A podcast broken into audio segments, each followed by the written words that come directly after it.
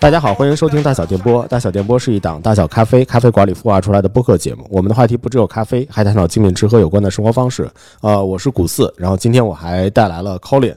大家好，我是 Colin，我是上班喝酒的咖啡师 Colin。这次算是中文的节目里面可能最后一场了，最呃也不算最后一场吧，在在北京的期待也最后一场。对对对，他马上要去澳洲了。啊，然后呃，今天我们其实来到了一个酿酒爱好者张先生家的一个呃一个工作室，对吧？嗯对对这呃，我们介绍一下我们的嘉宾张先生。呃，大家好，我我是张海英，呃，我是一个这个啤酒和蜂蜜酒的家酿爱好者。嗯，郭老师，这个来来来跟我想聊一下跟蜂蜜有关的这么一个一个话题。其实 太谦虚了，没有没有没有。对，其实其实我刚想说啊，嗯就是我们在录制这期节目之前，其实已经说了一期节目了，一直在聊 AI，对，聊了聊了得有一期节目的时间，我感觉就是没录上。对，就是没录 上。但是因为每次呃，我算是第二次来到您的这个工作室里来对，对对，上次是第一次先见个面，上次啊和南山一起嘛，然后也聊了巧克力，然后也大概看了一下您这个酿酒的一些嗯。设备，也喝了点谈不上设备，对，喝了点蜂蜜酒。瓶瓶罐罐是家 酿家酿特色。对对，同时其实聊了也很长时间，后来咱俩单独又又坐下来，又又聊了一段时间，对，天儿计黑了什么的，对对对，还是就是每次来的时候，我觉得对我来说都有一些新鲜的故事，以及一些小的收获什么的。嗯，对，张先生真的也是一个很非常有故事、非常有丰富经历的人啊。岁数放在这儿了，这个这个年纪积累下来的东西。对对对，而且很愿意分享一些知识。嗯呃，这个分享这个词儿，我是想等会儿要有机会的话，我想强调一下的。可以因为你来采访我的一个一个一个很明确的一个目的，是因为我是一个这个家酿圈里面的一个一个一个人。呃，而家酿这个东西呢，嗯这个兴趣爱好它的本质在哪儿呢？你说是为了喝得过瘾，还是为了卖了赚钱？那都不是，主要其实就是一个技技能的学习和和这个成果的分享。哦，独乐乐是不如众乐乐。行，那咱既然都聊到这儿了，那我就先问问张先生，就是您是怎么就进入，就是开始琢磨起这个酿酒这个事儿了？哎呀，这个爱好嘛，啊爱好，大部分人的爱好都起源于一些意外或者是偶然性。啊我我也是这样。这个最开始其实也不是历史，也不是很久，二零一七年吧，一七年前后吧，准确日子忘了。其实我是看先看着别的朋友，这个有比我还早开始爱好这个事儿的。然后我到他那儿去看到他在这瓶瓶罐罐的在在在在酿啤酒。哦。啊！我就我当时其实我都不怎么喝啤酒，哦，所以我也不太了解这个这啤酒怎么着。然后一看看到，我才第一次看到原料，看到看到那个麦芽是呃带带着带着麸子壳的。啊，是这么个东西，这倒好比较好理解啊，啊咱也见过做过粮食。然后后来就主要是闻到了那个啤酒花，酒花，嗯，酒花，颗粒酒花，它其实是那种干花粉碎后压实压成的那种小颗粒，但是那味道非常浓郁。你在一般的食品里面，这个这个找不到类似的那么浓郁、那么强烈的这个风味嗯。嗯当时其实我还谈不上喜欢啤啤酒花味，但是我就觉得这个原料配在一起，呃，就跟像你做饭什么的时候，你是去完成一个东西。呃，我因为我是这个工科学校这个出身的人，嗯。有有工科生的这么一个这么一个好学、喜欢动手实践的这么一个一个传统。啊这，么一个传统，我就觉得这个能够你亲手的这个这个完成一个这个成品出来，是一个大家都知道的这么一个啤酒的这么一个成品，嗯。挺有意思的。但是最开始我大约前半年的时间都是给他搭个下手帮忙，因为这个挺挺累的，哦。这个这个几十斤的东西端来端去啊，时间又长，大概每每次酿酒都要大半天一天的时间。这个需要这个要能搭把手，还互相之间都都，嗯，但时间长了就开始好好好奇这些原理，然后慢慢就，呃，我估计大家都是，反正我们那个那个年头啊，都是从高大师那本书，啊我也看过 是吧？都是从那本书开始学习的啊，慢慢理解了一些它的这个发酵的一些是原理啊，这个这个就是淀粉、糖这种东西的这个这个通过酶转化的原理以后，这这个比较符合我工科生的这么一个这个求知的这么一个哦习惯。啊我觉得这个能作为一个有有体系的这么一个知识，能够学习，而且学还能还能这个指导实践去去完成一个东西，最后出来东西呢，还还能够交朋友。然后那会儿就是哎，喝酒交朋友，口里应该有这概念。初学者做做的那些酒啊，其实都是粗制滥造的东西，但是呢，有它的特色，和绿棒子是完完全不同的味儿。对呃，它的这麦汁浓郁，然后酒花风味比较强，然后发酵风味其实。其实不良风味也很重，但是总总体来讲比比较有比较浓郁有味道，然后就在在朋友圈里面开始 卖弄忽悠朋友 就开始忽悠忽悠，从此得从从此得到一些就是别人就觉得你能够完成手工工作的一些这个赞誉的这么一个满足感啊，这个这个业余爱好嘛，它主要是在这方面找到满足感。哎，那会儿是不是就叫精酿了？精酿这个词儿，应该是我知道这个事情的时候就已经存在了的。对，到底是谁谁是谁这个发明的这个称呼呢？我还真没研究过。呃嗯是呃，反正一般认为就是刚说那个高大师，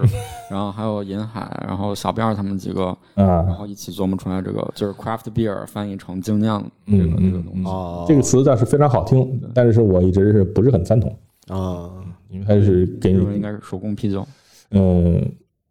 我也我觉得我不一定有能力去总结出一个名称来，但是我只不过对目前总结出来的工坊啤酒也好，精酿啤酒也好，我都觉得值得上去。但是精酿这个词儿是一个很商业、商业化、很成功的对对对，看这听起来是是非常好让让你一听。到就是这东西就是好东西。就是这两个字传达给你的意意象是非常是非常有想象空间，而且都都是良性的。对对对对对对，议价能力比较强。但可能你这个大家认可的款式、认可的产品，可能是称得上精酿的，嗯。但是你要把就是包括我们就是业余爱好者所有的做这些东西，张嘴闭嘴我做精酿，其实也谈不上，因为嗯，就就我自认为不够精，它只是个爱好。嗯，当然了，是大家都是奔着这个精益求精的方法去学习和实践的，嗯，但是这是你在过程中就不要说结果，所以张先生，您是从一个工科的一个传统习惯 嗯，对对对，碰上了精酿酒的这个这个圈子，完了之后呢，对这些工艺啊什么的，您很感兴趣，对它的学习体系什么的，然后慢慢慢慢就开始做上啤酒了。对，那怎么就又又选择了蜂蜜酒的这个行业？这啤酒跟蜂蜜酒有什么有什么样的？它是代际呀、还是还是怎么样？您是怎么？这个偶然性还在继续，这个转到转到蜂蜜酒这个事儿上也也是一定的偶然，但也这个偶然性里面也有必然，就是它它们它们的共性根本的共性都是发酵酒，哦，是不同可发酵物就是发酵原料嗯通过发酵工艺嗯，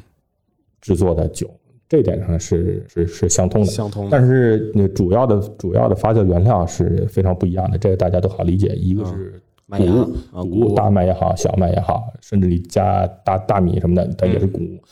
嗯，呃，蜂蜜酒呢，主要是蜂蜜，这两个来源，一个动物性来源，一个植物性来源，这啊些就有有有有非常大的差别。嗯嗯，本来它就是从原料来源上讲，它不是一同一类的酒精性饮料，哦但是你要从这个工艺特征来讲，它要都有这个作为低度发酵酒的这么一个共性，是这么回事。而我之所以了解到这个呢，其实是跟啤跟啤酒消费圈有一定关系。哦呃，从零八年呃不是是不不不不一八年一八年对对 大概一八年以前其实就有了，但是我还不了解，因为我一七年才刚刚开始接触这个这啤酒，但是之前我都不怎么喝啤酒嘛。对我一八年的时候，由于学习的初期可能是兴兴趣最旺盛的时候，然后积累速度也比较快的时候，因为是从零开始嘛，那会儿呢，这个你总得要了解。消费圈就是饮酒圈，是吧？啊。你酿酒和饮酒是是互通的事情，你酿的一定要喝，喝完了感觉好，那才是酿的有意义吧？对对然后从从喝酒圈里面传来的一些这个价值观或者这个消费的一些一些风潮呢反馈啊，讲的这这个蜂蜜酒是好东西，哦。它还很贵。哦 啊，然后这个呃，现在贵嘛，经经常会被当做是一个好的代名词，哦一个判判断标准，越贵他妈越好，你也不敢说它不好。啊。哎，当时就有有这个国内酒商应该是进口了一些品牌的这个这个蜂蜜酒产品，然后呢，这个我当然也少不了要去了解一下，然后就尝过一些，嗯然后也确实他们当时引进的可能不是最好的，但是也是比较好的产品。我记得我当时买买的主要是迷信的，啊，迷信嗯，迷信的还有施拉姆。当时还没引进施拉姆，就是酒商还没买到施拉姆，呃，和车库的。啊，车库计划嘛嗯，嗯哦，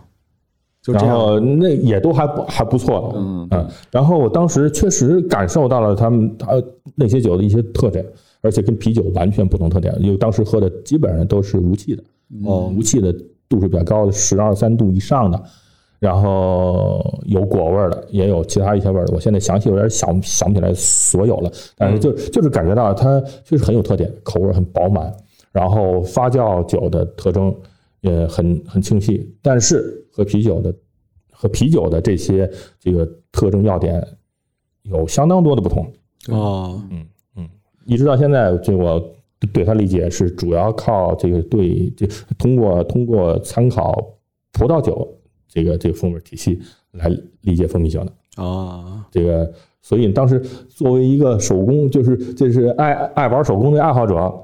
就开始觉得这个东西是不是也可以搞一搞，搞一搞嗯，是不是？都想尝试尝试对对对，因为其实在我的计划里面还有黄酒，还有还有米酒，米酒还有还有清酒等等各种各样的这个这个想法，但是这个人的时间精力有限，这个这个这个不一定能够都完全能实施。但是当时就有这么个机缘就实施了。嗯但是喝完那些之后，其实还没有给我带来直接动力。有，嗯，我记得这当时喝过那些以后，又开始进一步在了解，不是？对，有有一次在淘宝上找到了一个立陶宛的一款传统蜂蜜酒，哦，这不叫传统，事实上这个是比较早期的呃类型，它是一个加香料的，哦加香料的烈性蜂蜜酒，也是无气的。哦嗯，那蜂蜜酒历史最早是什么？其他原原料都可以加一，但是也不是特征的，就是比比较早期的欧洲蜂蜜酒的一个嗯一一一一个类型是加草药的，哦，加草药就两两个作用，一个是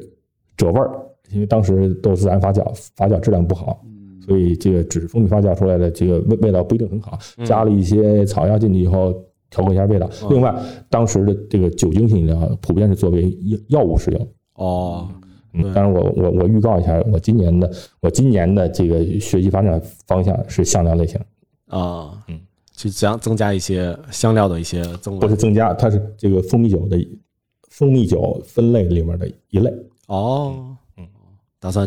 再冲一下这条看一看。呃，事实上我以前也做过，但是没没有特别系统的去去去学习过。哦我想今年就加强一下这方面学习。这个配香的这个这个这个学习远比其他东西我觉得还要难。很啰嗦一件事情，所以呢，这个就是最开始学这个这个参与啤酒的自酿这个这活动，呃，后来就是开始就搞起怎么搞起来的，通过用蜂蜜来来酿酒，这个最开始都是一些偶然，在朋友那儿看到了，帮个忙，然后你干着干着就就就觉得好玩，就开始了。或者那个是喝过了以后觉得嗯还不赖，我这会儿又能酿啤酒，这玩意儿我是不是也也总能开也可以酿哎哎啊哎，这么开始。其实您在讲这条路径的时候，我其实有一个好奇啊，嗯就是就是这个啤酒的圈子里边，怎么会有一个一小个分支是蜂蜜酒？就这两个是怎么怎么搭起来的？我记得上次上次我来的时候，咱们有聊过，就有一个啤酒的一个评评鉴的一个 A P P，对，一个 A P P，在那个 A P P 里边还特别有一个品类，有一个分类，有一频道叫蜂蜜酒。这这两个关系是什么？我觉得挺还挺好玩的。这个呢是这样，蜂蜜酒作为一个发酵发酵酒的类型，应该是世界上最早的酒。哦，呃，通过中国这个甲湖遗址的这个发现，就是中国人使用蜂蜜，用蜂蜜去发酵，产生酒精性饮饮料饮用。但是当时为什么要饮用这东西，就目前不好说，那很有可能是因为为了祭祀，哦就是为了一些礼仪活动时候就开开放开放思想，可能啊，这些都都是猜测，嗯这些都不好说。但是那个是是那个是大概距距今有八九千年历历史了，你不是说最早的啤酒吗？你也可以说说它是啤酒，嗯，也可以说它是蜂蜜酒，也可以说它是是果酒，因为在酿造容器中这些原料都发现了都有，都发现了。哦所以那会儿人其实没有现在这么这么分类的这么一个用意。嗯呃它是就用了各种含糖原料，嗯，就有糖都用上。嗯，用了各种含糖原料哦去去自然发发酵哦，然后出了酒精。同时那会儿蜂蜜也是一种代糖啊，比较呃它不是叫代糖了，这个这个是为什么说这蜂蜜酒这个非常合理的是最早的甜味剂饮料呢？因为它是自然界富集度最高、最容易获得的嗯，甜味剂，嗯糖类，可发酵糖。嗯蜂蜜这个东西，这个人可能还没直立的时候，这这这蜜蜂已经有了，对对，这这已经已经在在制造这种东西了。嗯所以最可能人还没没站起来的时候就喝过这玩意儿，是不是？那这些都很很自然的事情。然后蜂蜜呃由于被稀释、发酵、变质，产生里面产生乙醇，这个也是很自然的过程。嗯呃，富集度非常高，它不像水果，水果糖分含量就其其实比较低的。呃，高果糖的高糖含量的水果的果汁里面含糖量也就是百分之十几。嗯但是蜜蜂成熟的蜂巢里面的成熟蜂蜜，就是表面是蜂蜡蜡的蜂蜜，都有百分之八十几，所以这富集度也非常高，而且获得的量也算比较大。哦所以那会儿就人类这个利利用它，远比后来这大量种植到农耕社会种植谷物产生的这个去转化成糖，这个要容易。这个这么早产生的这个品种，后来是被被弱化了的。后来就是因为进入农耕时代以后呢，谷物来源的这个糖分就多了，嗯，规模大，更容易获得规。模大，对，而蜂蜜就显得这个产量高了。啊，更小众一些，嗯就是中间逐渐进入农耕社会的时候就没没落了，哦，没落了。这个东西呢，一直在欧洲一些传统地区，就是历史比较悠久的传统地区有保留，但是都没有没有被发扬，也没有成成为什么体系。这个体系是后来近代，大约在上世纪八九十年代前后吧，随着啤酒运动兴兴起差不多的时候，就是消费者社会对各种发酵酒精饮料重新点燃兴趣之的时候，才逐渐被一些这个酿酒单位开始重新又开始这个开开始发扬起来。哦，发扬之后呢，其实是没有形成像啤酒这样的市场规模的，差差差的太多了。所以呢，它没有形成自己非常清晰的这种，或者作为商品，或者作为什么东西的这种分类，啊跟葡萄酒就根本更没法比了。啊，呃，所以呢，原因我不知道你你了解过没有？我没了解过。就是为什么是发源于美国的一个一个一个世界的啤酒啤酒裁判组织，BJCP 对，呃，它缩写是 BJCP，嗯、这个裁判组织就是在制作他们对啤酒分类的一个指南，裁判指南的时候，把蜂蜜酒和苹果酒、西打，嗯，这种作作为附录加到他们的裁判指南里面。这裁这个裁判指南呢，是通过分型，然后分型之后呢，给上感性的和指标上的一些描述参考，嗯。来作为你对各种啤酒的感受、判断、分析的的一个参考依据的，哦。所以所以它它叫指南。然后把蜂蜜酒放在指南里面，这个作为附录，它也是也是把蜂蜜酒给它给做了一个分型，然后一个一个主观、客观的一些描述和和数据放在这儿，哦。作为这个这作为这个蜂蜜酒类的这个分类定型。哦但是这个分类定型大家可以参考。但是我个人来讲呢，我觉得他们可能也是做，因为是附录的原因，所以不是特别完整。嗯，没有那么严谨，可能呃，严谨度是有的，我觉得严谨度是有的，但是它包括的不完整，因为风格不因为不因为蜂蜜酒这东西啊，是历史性很多，现在呢由由于发展不清晰，所以这个生产生产单位也好，或者饮用者也好，对对它的这个归类的这个需求没有那么还没有那么强烈的啊目的呢。啊，相当于还是一个小众的市场，它只不过是在一个比赛里边，一些评委他希望能够在这个比赛里面透露出来。对对，你要你你有你你有提到比赛，就是世界范围之内有很多这个这个啤酒商品的赛事，有商业赛，也有业余爱好者赛。呃，既然你比赛就要有裁判，啊啊，你才你才好打分儿。那裁判打分儿就要有打分依据，对啊。这刚才说的这个这个啤酒裁判组织出的这个指南，就经常作为一些赛事的这个裁判依据，基本裁判依据。啊裁判当然，这个这个组织也不是唯一的，美国还有另外一个大组织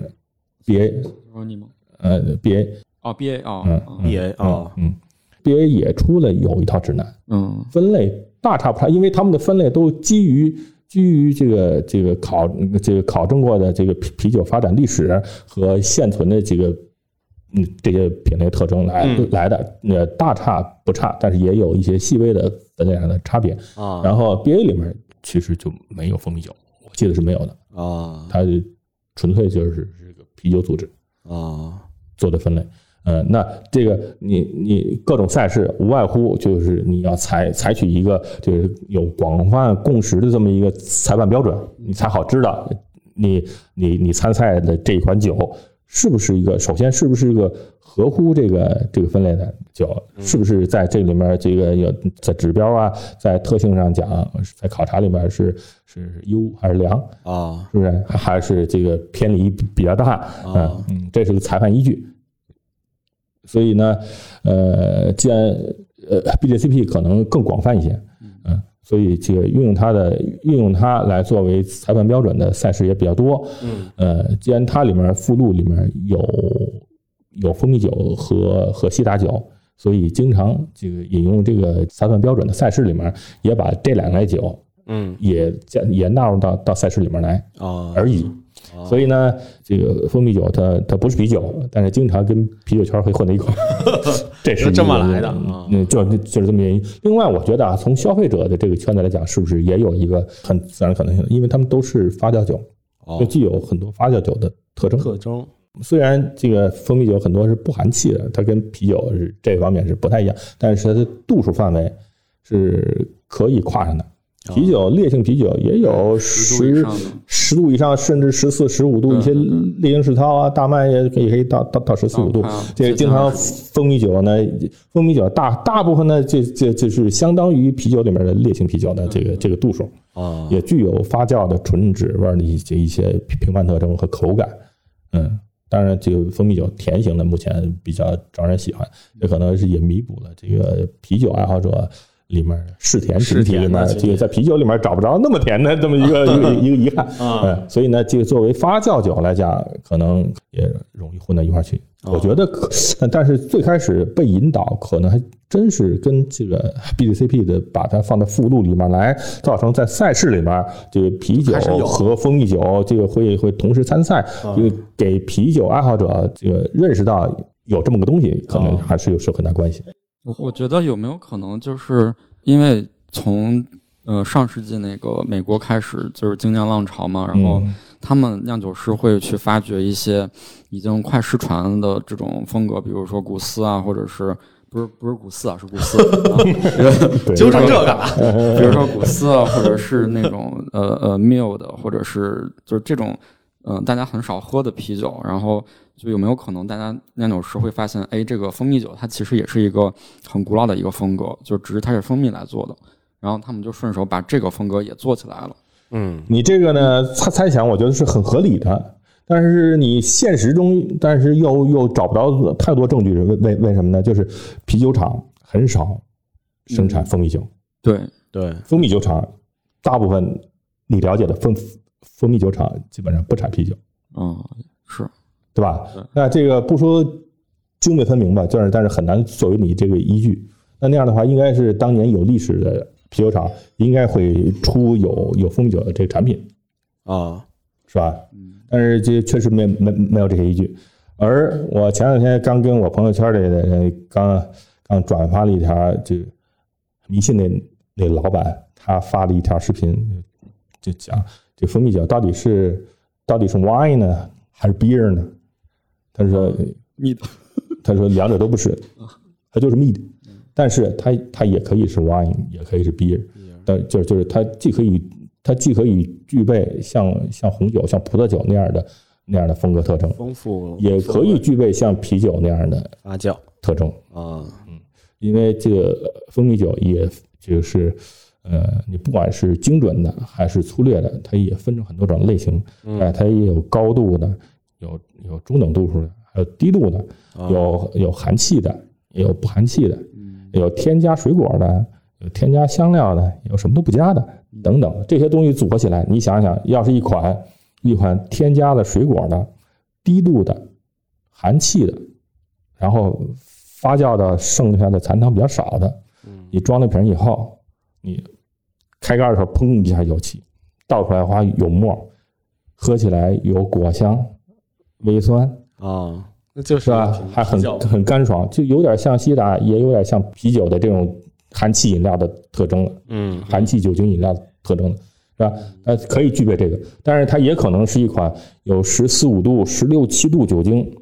然后偏甜、略显粘稠，有着陈化、经过木桶陈化的果香的啊一款酒。这个就让你想起某一款甜性葡萄酒，当然它也可以一款干型烈性。酒哦啊那这样的话，就是就是它它由于它作为一个通用发酵原料，因为它蜂蜜主要是糖，它可以发成不同的度数、不同的含气程度，然后不同的辅料产生的混合风味的东西，所以它既可能是偏向某种红酒，干红也行，甜红也行，甜气酒也行，嗯是吧？或者香料型的，像味美思这样的也行。当然，它也同时也可以做成低度的，砰打开带气的，倒出来有沫的，像啤酒这样的也行。哦所以你要它它可以像它像啤酒，也可以像红酒，但是它本身它就是蜂蜜酒，蜂蜜酒它可以兼具这些特征。哦，所以这也是蜂蜜酒来吸引你的地方。就刚才我其实想想说的是 Colin，我想说你的路径其实是不是就是这样？你是从一个啤酒节，然后喝到喝到蜂蜜酒，然后后来后来直接就找到张先生这个工作室过来，就直接来来喝酒了，是吧？对我我是从嗯，我我酿酒时间很短，我从二二年开始酿的，然后哦，你也开始现在自己自己加酿了是吧？对，然后那个从二二年酿酒开始，然后呃，当时也是就是看各种材料嘛，然后去酿啤酒，然后也也看到了蜂蜜酒，然后嗯因为网上也有很多教程嘛，然后就叫你去去做那个蜂蜜酒。呃，当时看的是施拉姆那个教程，施拉姆不是写本书嘛，嗯然后后来呢，有一天看那个大师杯，他拍了一个视频叫《正在发酵》，啊对，然后里边就是有有那个张老师，然后在他这个工作室采访，然后我一看，我说我说这地儿这么眼熟呢，后来越看越像我们公司，越像我们公司，越看越像公司，嗯然后我就在这旁边。对，然后我我就照着那路牌儿就找过来了。找过来之后，因为我我我本身是一特别内向的人，就是我特别爱，但是没办法，我就就想我我得见见这个大神，大神就在我身边。然后正好张老师在门口干嘛来着？是我也忘了，反正那那天我我正在门口，我就看有一人鬼鬼祟祟的，直冲着就过来了。就在他就是在在门口这儿看来看去，我不知道他是想嗯啊，然后我我就敲门，我说那个，我说您是张海英吗？他说是。然后然 后我说我是没想到啊，然后那天就是本来开着会呢，那翘班就过来了。啊，那会儿那会儿过来了之后，也也喝了点那个对对，当时我记得喝的是那个五梅师太，去年那个，嗯，对嗯对我我有一些比较固定的款式，每每年做一批，哦，一个是五梅，一个是这个山楂的这红红果果，每年一批。哦嗯，那就聊一聊呃张先生酿的这个酒吧。这个嗯现在倒两杯，嗯，行啊，你们要想尝尝，我给你们打开倒一下。可以可以可以，你可以可以试一下。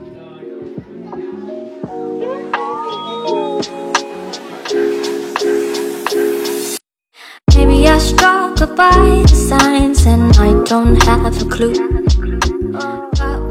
来来，咱们重新回到节目里来。暂停了小十分钟的时间，然后我们喝了几款张先生的酒。啊，张先生的这个还有一款没喝呢。哦，对对对，还有一款二四年的新酒。，对对，嗯这款酒呢，我是呃用北方北方特有的一种就是廉价水果山楂，好，山楂。呃，有些地方也叫红果红果儿，啊，我们刚发的一期节目就是在聊山楂酒，是吧？啊 对对对我这是山楂蜂蜜酒，山楂蜂蜜。嗯嗯嗯，对，看到了。呃，这个因为它山楂本身颜色是红的，对很然后山楂上市的时候呢，又是每年的初冬，嗯深秋到初冬的时候，陆陆续续不同款式上市，所以它的酿造呢，用鲜果酿造呢，最快最快也得在春节前后啊才才能完成。所以我每年呢，都都给大家做一款这个叫起名叫红红果果儿，就是红红果果，呃这个嗯，儿语化的红果这这么一款酒，这个意意喻呢，就红红火火，嗯，大家就过过个年这么个意思，一款一款一款过年酒，啊嗯，，都是用用红色标签儿。对对对，最开始其实没有没有介绍，张先生这个酒的品牌叫一瓶哎啊，呃，我我我纠正一下，这不是品牌哦不是品牌啊顶多就是个代号，因为我不是一个对我不是一个这个商业行为，嗯所以呢，这个我这个这是一个江湖混号吧 而已，呃，它不是个这个它说的品牌多少有有商业味味道在里面，我而且我确实我没有把它当成一个商商业行为去做，嗯。但您确实也在一些呃比赛中获得一些很好的名次，我这个参加的也都是业余爱好者比赛，嗯嗯，所以呢，它也不是商业性的，呃所以也不是那个我参加比赛都是用我的这个本名参赛。明白明白明白。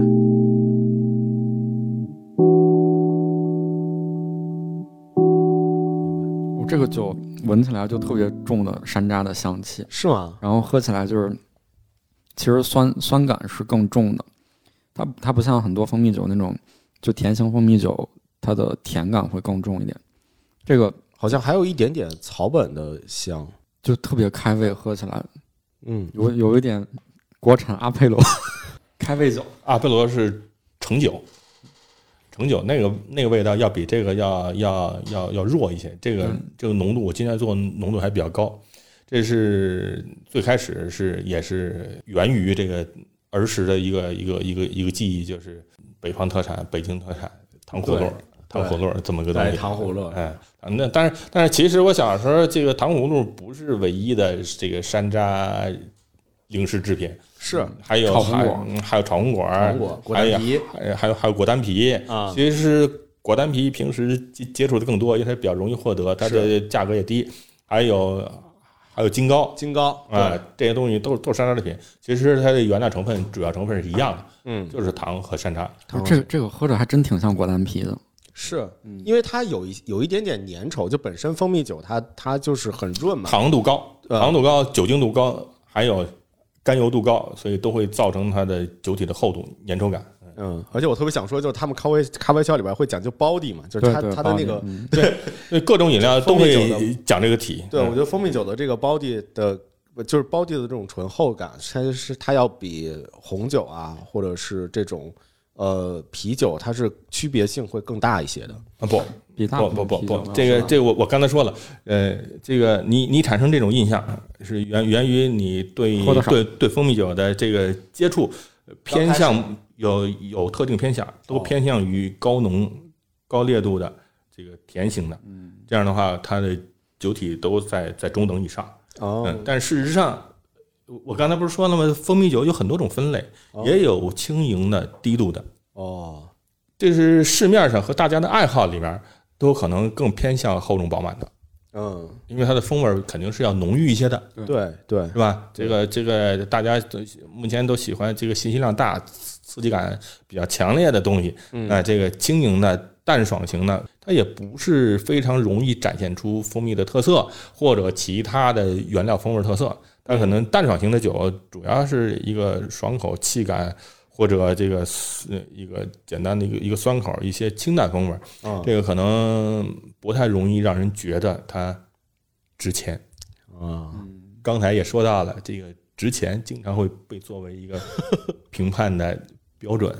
是吧？这个你一个很度数低的、很清淡味道的东西，不容易让人联想到这个方面。不过我就是从我自己个人的这个预期偏好上来讲啊，就是我可能觉得我要喝一款蜂蜜酒，它可能我第一第一个印象是说它怎么想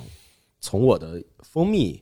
的喝蜂蜜的这个体验上对面对对对来去靠。对对对，因为这个名称这个文字可能也确实很直接的带给人一个这个这个联想，就是蜂蜜这个东西是甜的，对是浓稠，对，是浓稠的东西，，嗯对，所以就是它，我喝到一些更浓稠一些的蜂蜜酒的话，我会相对来说会比较偏爱。但是刚才其实，在我们暂停五分钟的时候，张先生也分享了一个很有意思的一个小知识，就是我们在闻蜂蜜的这个蜂蜜香的时候，蜂蜜在发酵之后的味道跟就发发酵之后它是什么味道，你不发酵这一个是完全不知道的。对对对对对，它跟之前本身蜂蜜的这个散发出来的这个香香味是完全完全会不一样的。对，可能会有变化，可能会有是是变化这个它的变化情况是是不确定的。啊由于它和植物性的发酵原料不一样，这种动物性的这发酵原料，这个前后较前较后的这个这个风风味变化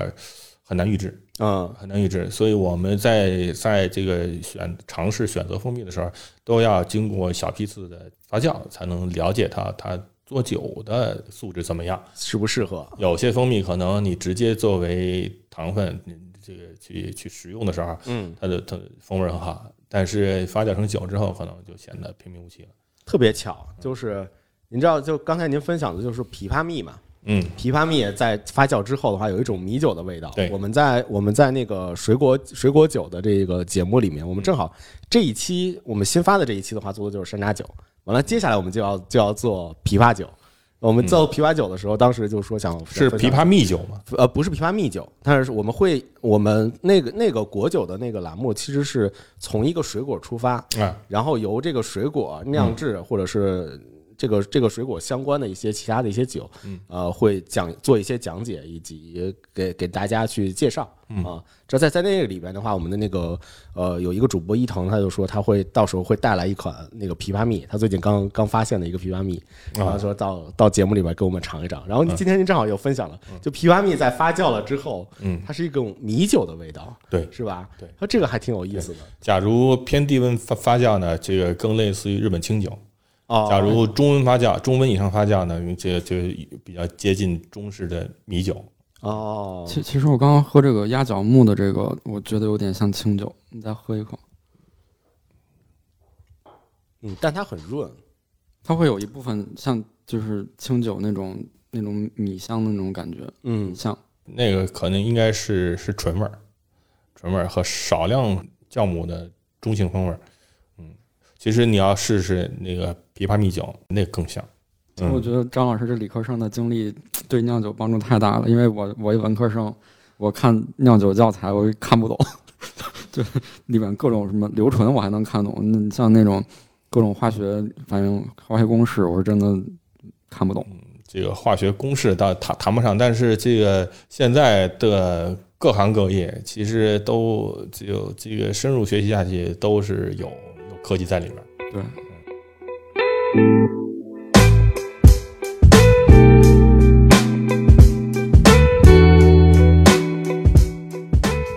今天那个张先生给我们带来了三款酒啊，一个是嗯二三年的五梅师太，对，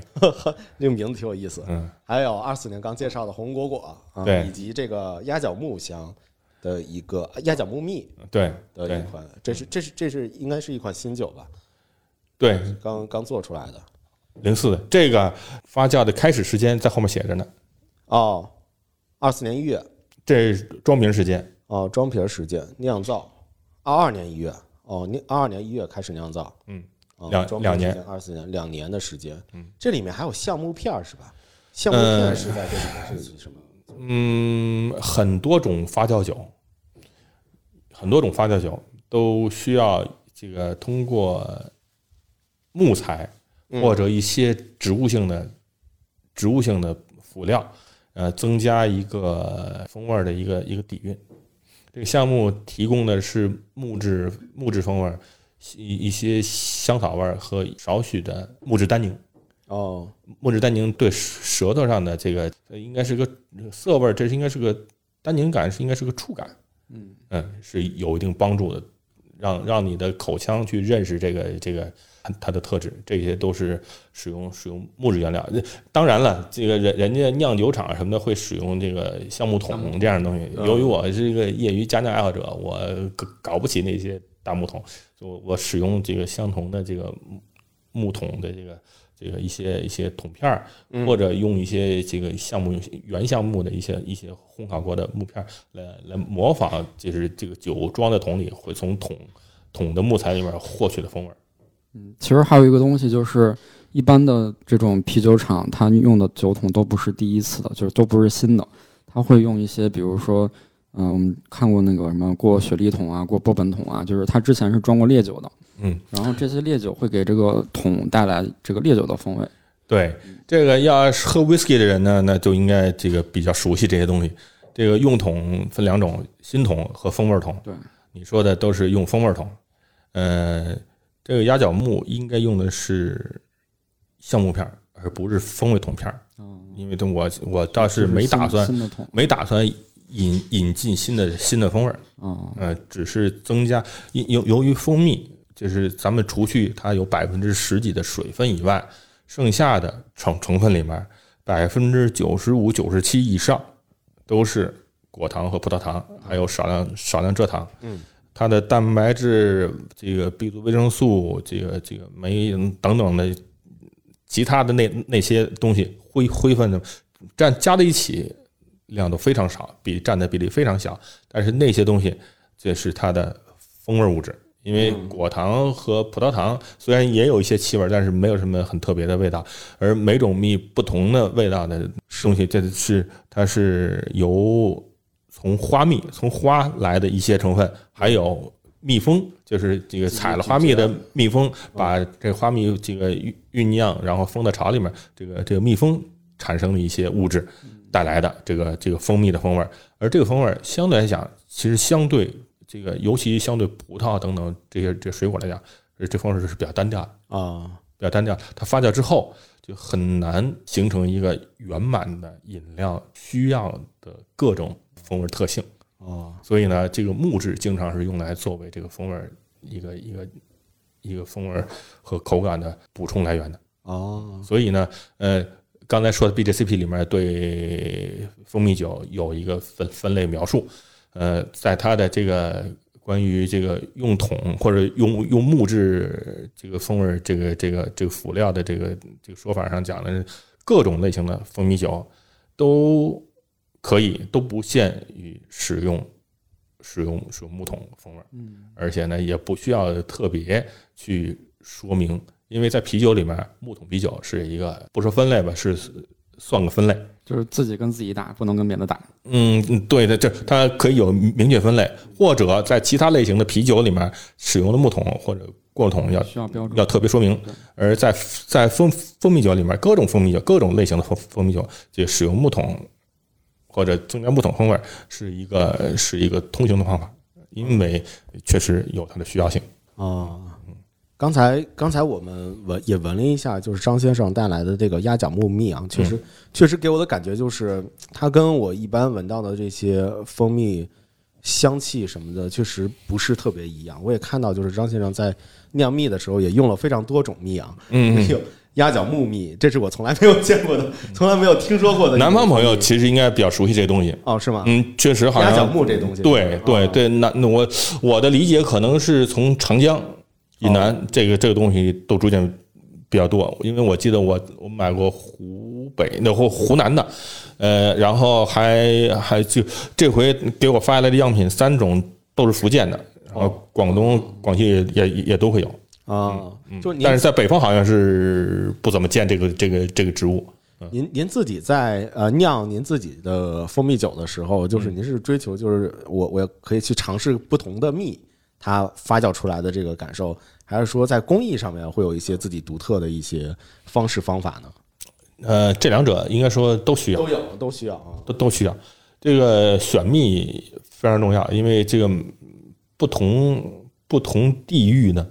呃，不同植物的，或者或者说是混合的，那叫叫百花蜜，啊都有不同的风味儿。哦从最根本的、最原始来讲，没有两没有两个蜂巢的蜜是是一个味儿的。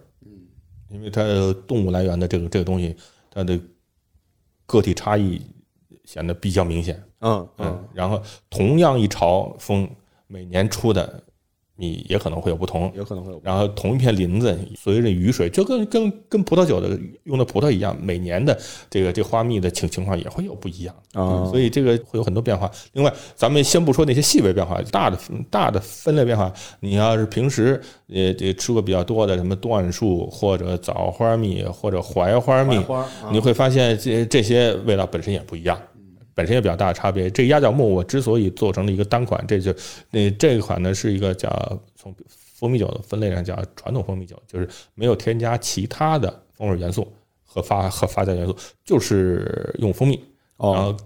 刚才说了，就用木质的，你用桶也好，用桶片也好，用用木片也好，这个这个它不属于它不属于额外类型啊，就这是一个叫这个传统蜂蜜酒，也就是这个原蜜酒，主要就是展现蜂蜜发发酵之后的味道的。呃，之所以会把它做成原米酒，因为它的风味比较特别比较浓烈，浓烈值得去去去欣赏一下。啊，你会发现有些蜂蜜可能发酵完了之后，不值得拿它单单独出来去去欣赏，因为它没有太多可以欣赏的素质在里面。啊，它可能作为一款蜂蜜来讲啊，你喝起来都很不错，但是它作为发酵之后这个蜂蜜这个蜂蜜发酵的酒精饮料就不一定了。嗯，这就像你刚才说的，就是发酵之前和发酵之后，呃变变化可能会非常大。嗯。您自己在喝了这么多或者做了这么多蜂蜜酒的嗯。过程中，有没有就是印象会比较深刻的一些蜂蜜酒，或者是您自己在做的过程中有没有自己觉得，哎，我今天做的这个这个这个蜜比较好，或者是这个蜂蜜酒比较好的一些推荐的呃，你要说是我接我做的，或者我接触蜂蜂蜜来讲呢啊，啊，都可以分别讲一讲啊。我用的最多的，啊我酿友基本上也都知道，我用的最多的是东北产的椴树蜜。哦，椴树蜜，嗯嗯，它作为一款蜂蜜来讲呢，它的香气比较浓郁，比较浓郁，它不属于香气最浓郁的，啊比较浓郁，但是它的香型比较周正，哦，就是很少有歧义。大家就是你十个人里面应该有八个人都会觉得它受众度比较高甜美。也对，这个这个，而且呢，这个这个它的甜美又又不是非常清淡的，还挺挺浓郁的。啊嗯，这个有识别度，嗯，当然又不会引起反感，或者觉得哎这里面有杂味，或者这个味儿我不喜欢，嗯，还是比较少的。椴树蜜我觉得是比较比较好用的，比较有有有特色，但是又有有有有比较容易接受的一款。而且椴树蜜是不是在酒圈里边也比较常见？就我们我们在做那个山楂酒的时候，也推荐过一款，就是叫山赖的一款山楂酒，它是专门拿山楂纯酿的，它里面其实也加了一些椴树蜜。我觉得啊，这个可能是大家就我刚才说的，这个椴树蜜大家都比较有共识，啊这个觉得这个这个风味比较好接受，啊所以那当然也就比较好用。啊是吧？你要说用人很多，那我觉得这更印证了我这个这个判断，就是它确实大家都觉得还不错，啊啊啊！是不是？对，嗯，而且它发酵完了之后，能保留大部分原蜜的风味，就就刚才说的，它的变哦变化没有那么多，哦所以所以那个椴树我也曾经做过一款原味儿的。啊。所以其他的就其他的呢，这个目前目前我尝过的原蜜里面，风味儿最浓郁，成酒也风味儿最好的是塔斯马尼亚的葛木米，葛木米。格木嗯，Leatherwood。去一趟，对对 对，你你你可以跑一趟那个地方，嗯。跑一趟。嗯，那个那个蜂蜜的风味非常强烈，哦，是吗？出来的酒风味也很浓郁，哦，要比椴树蜜更有个性。但但是呢，多多少少我我得承认，可能会有些人不喜欢，啊有个性的东西一般都会造成有人会喜欢，有人不会不喜欢的这么一个。啊找到了给你寄点过来。嗯，这个相比来讲比较贵，哦在国内呢本来，就是很贵的东西，在国内呢，哎呀，你要这么说的话，比国内那些神乎蜜来讲啊，还是要便宜的。呃，啊一公斤在在淘宝上买的，我相信它是应该是真的。那个是一公斤卖一百六十九，嗯，一百六十九，那一斤得就是这就八十多块钱，嗯还哦还行，一斤八十多块钱，在国内来讲啊，在那些吹嘘保健什么稀有性来讲的蜜来讲，这就算便宜了，是不是？那那经常我见的有些蜜卖到两三百块钱，甚至更贵呢，是？当然了，世界公认的最贵的或者说贵的一款蜜，麦卢卡那个那个蜜，麦卢卡那蜜一磅得便宜的四五百块钱，贵的上千，更多是当一个药药用价值。药用价值。嗯，当然了，但是那呃，玩意儿真的好难吃。那个或许就是你说难吃，或许发酵完了之后有有有它的特色。哦，是吗？这个特色这个东西，特色不代表好，嗯特色就是特色，嗯，你接受它就是好，不接受它就是特色。啊，对不对？嗯，是是这么个情况。呃，这个我刚才说的一个椴树蜜，一个一一一个格木蜜，这是我我我觉得一个是就是平均分比较高的一款，还另外是一个就是个性分个性，嗯嗯，您自己比较比较偏爱的嗯啊。从成酒的角度来讲的话，有没有什么呃这两款成酒质量都不错。都不错是吧？嗯啊那会用一些蜂蜜进行拼配吗？会啊，经常会需要。呃，今年的这个红红果果里面，大概有五到六种蜜，哦，哦，五到六种对，哦就，是呃哦，至少六种。嗯就是前期经过发酵的酒有两到三种，哦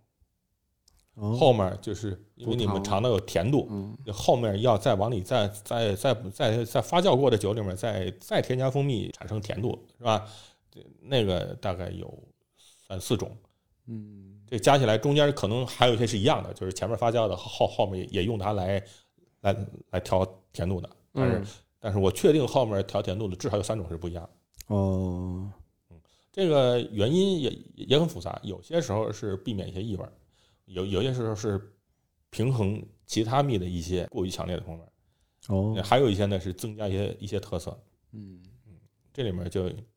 有格木蜜，哦我都有点后悔加的，加的非常少，但是表现特别突出。对，你们你们可能不熟悉那个蜜，所以你一下你不能直观的联到联想到是某某种蜜。啊我我因为我我熟悉这个东西，所以我做成酒以后一尝，我明显的就发现它跳出来了，所以我才又加了别的去平平衡它。哦，口令赶紧去那儿搞点儿，搞点儿 搞点儿回来再再重新尝尝尝这个嗯红红果果嗯。呃，最后嗯呃，张先生能不能给我们来分享一些就是佳酿蜂蜜酒嗯呃需要的一些准备的一些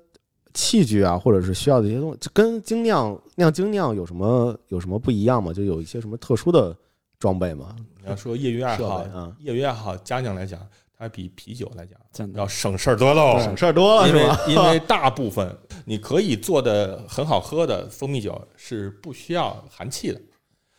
它的哦意味着你就不需要压力容器，低压压力容容器也不需要，啊而且很多蜂蜜酒就是很多款式不易氧化，哦，同时也不含气，所以既不需要这个带着压力操作压力，操作哎，另外也不需要做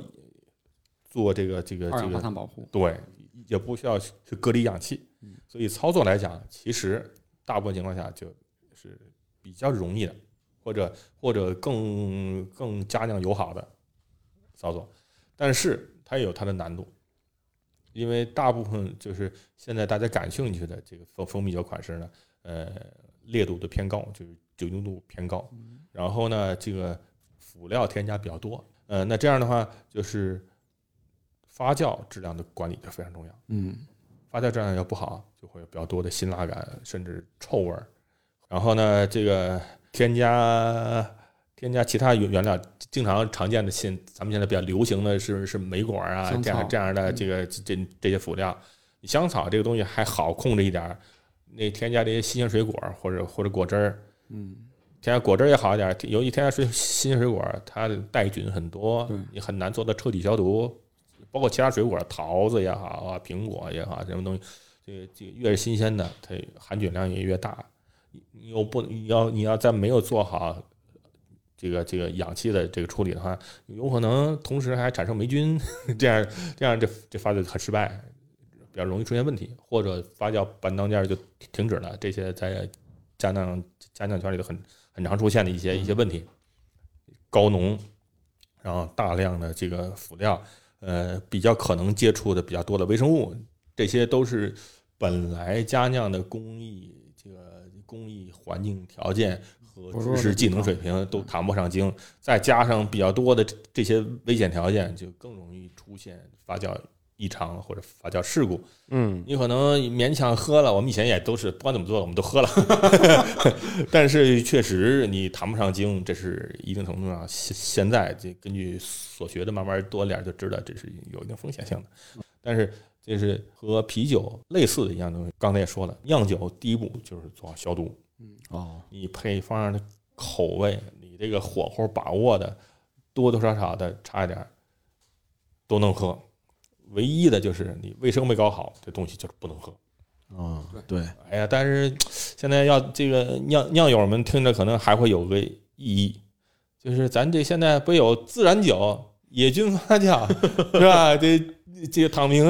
这交给自然去打理这么一个事儿是吧？那我酒圈的朋友里面经常是头天自然酒，第二天喷射机，对吧？呃，这要要要承担后果。啊大概也是这样。就是蜂蜂蜜酒的酿造没有什么，呃，从技术工艺来讲，没有什么特别大的门槛儿。哦但是但是还是需要酿友多学习一下这个消毒，就是就是关于微生物和酿造学的这一些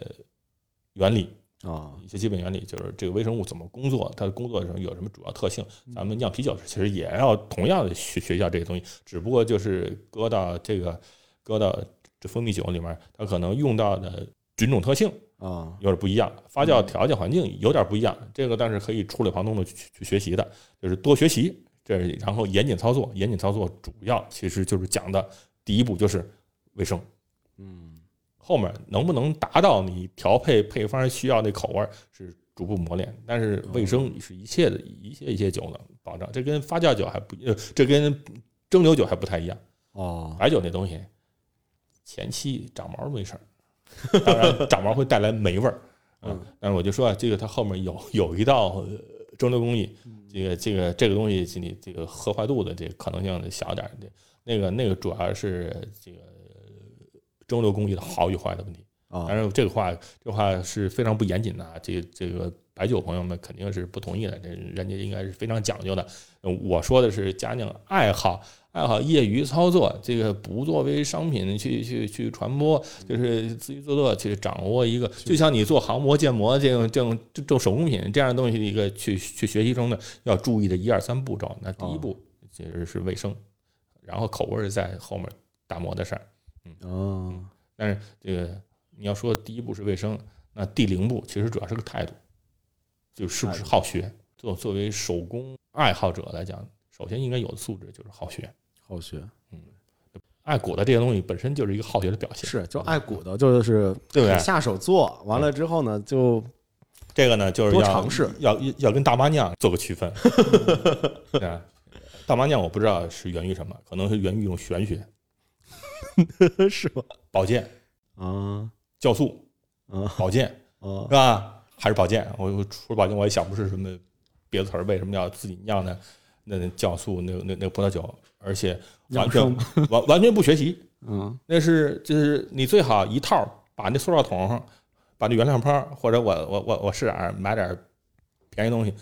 洗吧洗吧，切吧切吧，就开始焖，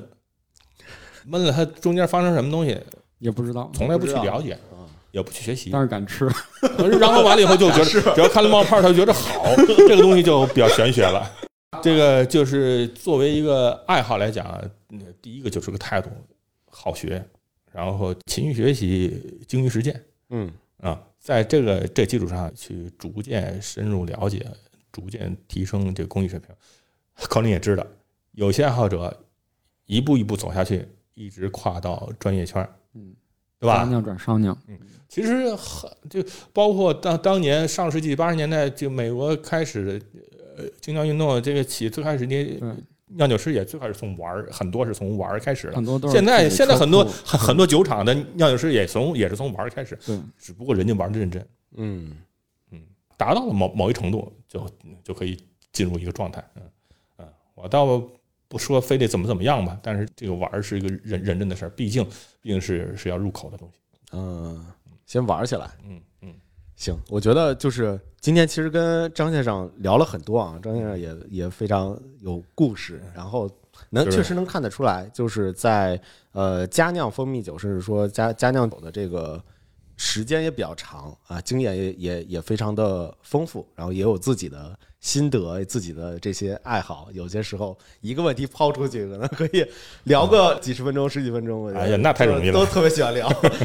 对啊，我也很喜欢跟那个张先生每回来这儿的时候都有一些很不一样的收获。对，也非常的感谢。我觉得时间差不多，咱们嗯今天那个节目就先到这里，我们可以继续再品尝点小酒，再多聊一会儿。好的，好的，没问题。对，感谢张先生，感谢张先生。同时，我们这次在录制的时候也快过年了嘛，啊嗯给您拜个早年，嗨，谢谢谢谢，也给大家拜个年。给大家拜个年嗯。好好，那咱们今天这期节目就到这里啊。好啊，感谢大家的收听，大小电波，下周三见。好，再见拜。拜。拜拜。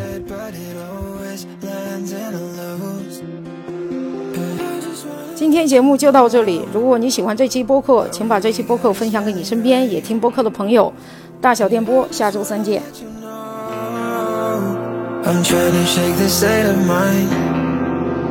Cause maybe I was used to hurting And holding on to all my burdens. But I just wanna let you know I'm ready to let go,